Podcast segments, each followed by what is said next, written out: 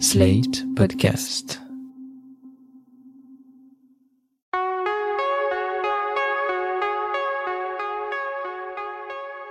Je m'appelle Thomas Messias, je suis un homme blanc, cisgenre, hétérosexuel, et il n'y a pas si longtemps, j'ai découvert que nombre de mes traits de personnalité pouvaient se résumer en un mot. Introverti. Vous écoutez Mansplaining épisode 83. Un homme introverti en vaut-il deux? Un podcast, slate.fr.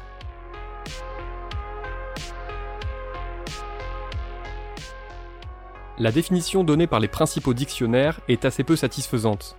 Dans le Larousse, on peut par exemple lire que l'introversion est une tendance à se replier sur soi-même. Point final. Comme par hasard, l'extraversion a droit quant à elle à une définition un peu plus longue. C'est un trait de personnalité caractérisé par une fréquence élevée de conduite visant à établir des contacts sociaux et à rechercher des stimulations nouvelles. Cette simple définition n'aide pas à distinguer l'introversion d'autres caractéristiques telles que la timidité ou l'égocentrisme. C'est Jung, dans les années 1910, qui a introduit ce mot et a tenté de le définir. Le psychiatre suisse évoque des personnes dont l'énergie est orientée vers leur monde intérieur plutôt que vers le monde extérieur. La pensée de Jung a débouché sur l'élaboration de plusieurs modèles de description des grands types de personnalités existant dans le genre humain. Cela permet d'aboutir à une définition de ce type. Un ou une introvertie est une personne indépendante, souvent calme, qui a besoin de passer du temps avec elle-même pour se ressourcer, et qui ne ressent pas, ou peu, de nécessité d'être stimulée par le monde extérieur. C'est en outre quelqu'un qui réfléchit énormément avant d'agir, quitte à avoir parfois du mal à passer à l'action. Aujourd'hui, j'aimerais vous conseiller plusieurs livres. Le premier se nomme Introverti mode d'emploi, un guide de survie illustré que l'on doit à l'autrice Colline Pierret et à l'illustrateur Loïc Froissart. C'est un bouquin simple, profond et drôle, qui peut vraiment aider à se familiariser avec sa propre introversion comme avec celle des autres, et à savoir comment la prendre en compte. Dans les premières pages, Colline Pierret dresse la liste des caractéristiques d'une personne introvertie. Caractère réservé et laconique. Trouve son énergie dans l'intériorité et dans la tranquillité. Déteste être au centre de l'attention. Réfléchit en silence ou en écrivant. Aime les lieux calmes et déserts. Se livre peu et seulement à des amis proches. Réfléchit avant d'agir. Aime la solitude. Se sent bien en tête à tête. Ce n'est pas toujours facile de comprendre les introvertis quand on ne l'est pas soi-même. Surtout qu'ils ont parfois l'air bourrés de contradictions. Moi par exemple, je n'ai jamais eu de problème à prendre la parole devant une classe de 36 élèves, ni à monter sur scène pour une conférence. En fait, c'est comme si j'arrivais à m'imaginer un mur invisible entre les gens et moi, ce qui me permet d'avoir l'impression que je suis en train de parler tout seul. D'ailleurs, de ce point de vue, le format podcast est très pratique. Je ne suis pas impressionné à l'idée de vous parler, car je suis actuellement seul derrière un micro, avec pour seule autre présence celle de Suzanne Sarandon. Suzanne Sarandon, euh, c'est mon chat. Et c'est beaucoup moins angoissant que si j'enregistrais en ayant conscience que vous allez être des milliers à m'écouter dès le jour de sortie de cet épisode. En revanche, il m'est nettement plus difficile de me retrouver autour d'une table avec une dizaine de personnes pour un dîner, surtout si la plupart me sont inconnus.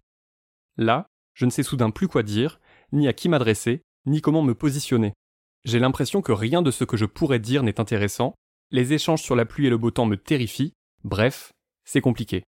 Cela explique aussi pourquoi je fuis à ce point les bandes de potes, ce que je racontais d'ailleurs dans l'un des tout premiers épisodes de Mansplaining, ainsi que dans le livre que j'ai publié il y a quelques mois, à l'écart de la meute. Non seulement la camaraderie masculine est repoussante à plus d'un titre, mais en plus, lorsque vous n'affectionnez rien d'autre que les petits comités, les moments intimes et le calme intérieur, les groupes d'amis masculins sont vraiment un enfer sur Terre. Être un garçon introverti, ça n'est pas simple tous les jours. Attention, précision nécessaire, quand on est un homme blanc, cisgenre, hétéro, qui ne gagne pas trop mal sa vie, on reste quand même parmi les plus privilégiés des plus privilégiés. Je ne suis donc pas en train de vous dire que je souffre atrocement, ni que j'estime être victime de domination de la part des extravertis. Un peu de décence. Disons juste que quand on est introverti, on ne correspond pas aux standards de masculinité et de virilité. Au lycée, par exemple, on n'est pas celui qui attire l'attention sur lui le jour de la rentrée scolaire, qui met l'ambiance en soirée, ou qui compose les équipes en cas de match de foot. Précisons qu'on peut être introverti et bon au foot, même si objectivement, ça n'est pas mon cas. On a parfois un peu l'impression d'être une anomalie. On se dit qu'à force de raser les murs, de rester chez soi même quand on est invité à une fête ou à une sortie entre amis, on finira seul avec son épagnol. D'autant plus que, dans notre monde patriarcal, où tout est codifié et placé sous le signe du genre, ce sont les hommes qui sont censés aborder les femmes qui leur plaisent, pas le contraire. Il y a encore tellement d'hommes qui se sentent castrés s'ils n'ont pas le sentiment d'être aux commandes. Oui, oui, castré. J'ai réellement entendu ce mot plusieurs fois. Ensuite, on comprend. On comprend que certes, d'un point de vue quantitatif, on fera peut-être moins de rencontres que les autres, qu'elles soient amoureuses ou non, mais on réalise que ça n'empêche pas la qualité des dites rencontres, bien au contraire. On saisit que même si ça prend plus de temps, les rapprochements finiront par être possibles, et qu'une personne introvertie n'est pas vouée à finir sans amour ni amis, sauf si elle le souhaite. Parce qu'ils prennent plus de place et font plus de bruit, les individus extravertis sont souvent considérés comme la norme. Les personnes introverties, elles, sont jugées. Même le système scolaire les pointe du doigt. Je vous conseille de lire une excellente tribune publiée par Libération en 2019, et dont le titre était À l'école, les introvertis, ça va sans dire.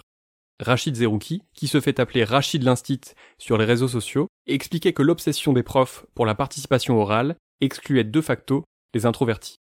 Exiger des élèves introvertis de lever régulièrement la main et de s'exprimer à voix haute devant 30 camarades, c'est mépriser totalement leur personnalité et leur spécificité. Et donc, priver des élèves d'une récompense au conseil de classe en raison d'un prétendu manque d'investissement, c'est leur faire comprendre que jamais les introvertis ne pourront trouver leur place. Rachid Zerouki cite d'ailleurs un passage d'un deuxième livre que j'aime de tout mon cœur, La force des discrets, de Susan Kane. Elle a mis sept ans à écrire ce qui est unanimement considéré comme la Bible de l'introversion, un ouvrage dense et profond sur ce sujet si peu traité.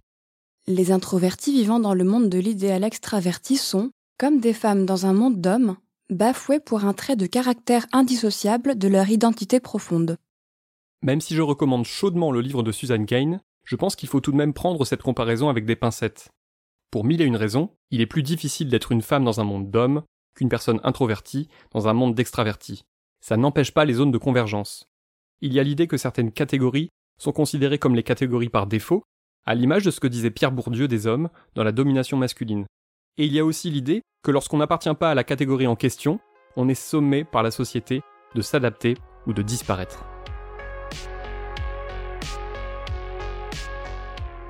Le cinéma a peu traité l'introversion, et au fond, c'est extrêmement logique. Qui aurait envie de réaliser ou d'aller voir un film dont le personnage principal ne se rend pas à la soirée à laquelle il est invité, ou qui rase les murs quand il est en compagnie de gens qu'il connaît mal? Les quelques exemples de héros introvertis auxquels je songe ne me convainquent pas pleinement.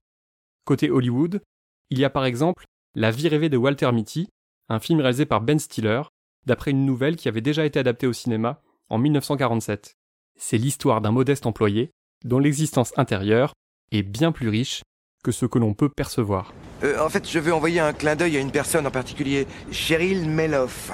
Elle travaille au même étage que moi depuis un mois environ, et je l'ai entendue à la cafette dire qu'elle est sur votre site. Ah, d'accord, ça c'est une première. Mais dites donc, vous avez laissé beaucoup de choses là. La rubrique Vue ci fait ça, par exemple. Vous avez rien mis Oui, je crois que je l'ai passé. Ah oui, mais non, il faut m'aider un peu là. Il faut pas passer des trucs. Euh, mais je n'ai jamais fait de voyage remarquable ou digne d'intérêt. Mais vous, vous avez pas fait des trucs euh, remarquables ou dignes d'intérêt? Allô? Vous êtes toujours là? Interprété par Stiller lui-même, Walter Mitty va bientôt se retrouver embarqué dans un périple autour du monde pour une raison un peu dérisoire.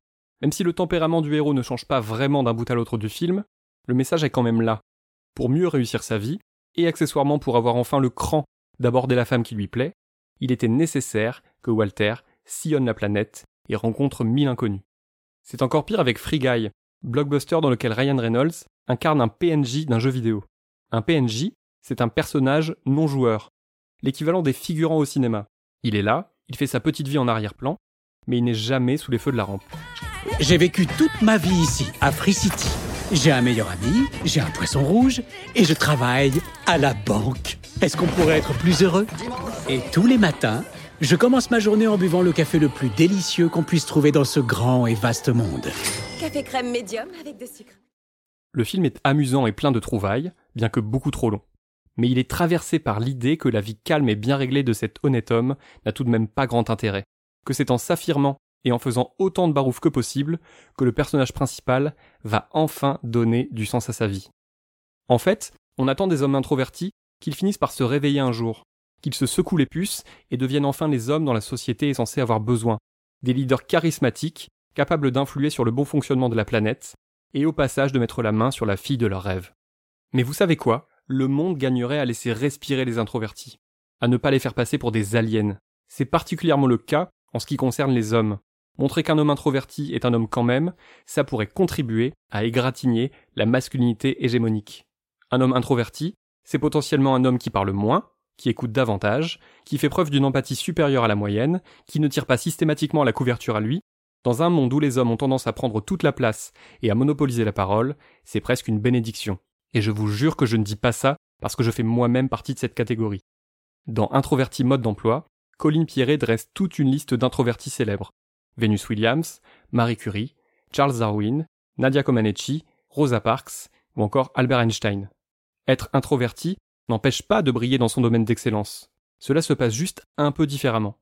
J'ai envie de vous citer une autre introvertie de plus en plus célèbre, une certaine Mona Chollet, dont je chéris tout particulièrement le livre Chez soi, parce que c'est le premier livre qui m'a fait comprendre que je n'étais pas le seul à préférer être tout seul dans mon fauteuil plutôt qu'entouré de 20 personnes dans un pub bruyant. D'ailleurs, c'est grâce à Mona Chollet que j'ai découvert le livre de Suzanne Kane, La force des discrets. Sur son blog La Méridienne, elle l'avait évoqué dans un article où elle parlait de la difficulté de faire de la promo quand on est introverti. À cette occasion, elle évoquait aussi les ravages du travail en groupe, parfois aussi angoissants qu'inefficaces. Et parlons-en du travail en groupe, des réunions dans lesquelles on est censé s'imposer pour montrer qu'on a l'étoffe d'un leader. En confisquant la parole aux femmes, les hommes extravertis y assoient leur domination. Et ils en profitent pour se placer également au-dessus des hommes introvertis. C'est le principe de la masculinité subordonnée dont parle la sociologue Rewin Connell dans son livre Masculinité. Au sein même du groupe des hommes, il y a des sous-groupes qui s'évertuent à en dominer d'autres.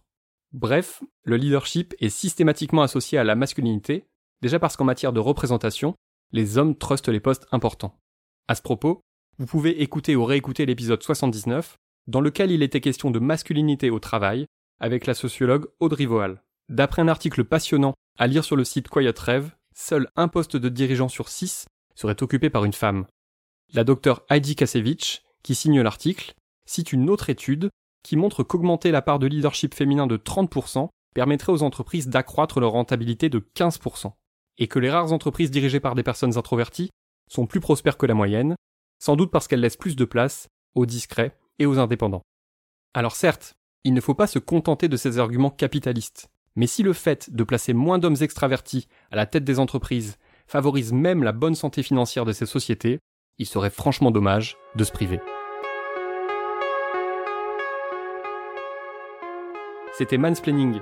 N'hésitez pas à vous abonner au podcast sur votre plateforme favorite, à mettre des cœurs et des étoiles et à laisser des commentaires. Vous pouvez aussi écrire à mansplaining@sled.fr ou nous contacter via le compte Instagram Mansplaining Podcast. Mansplaining est un podcast de Thomas Messias, produit et réalisé par sled.fr sous la direction de Christophe Caron et Benjamin Septem-Ours. Réalisation Aurélie Rodriguez. Montage Guillaume Assal. À dans 15 jours pour l'épisode 84.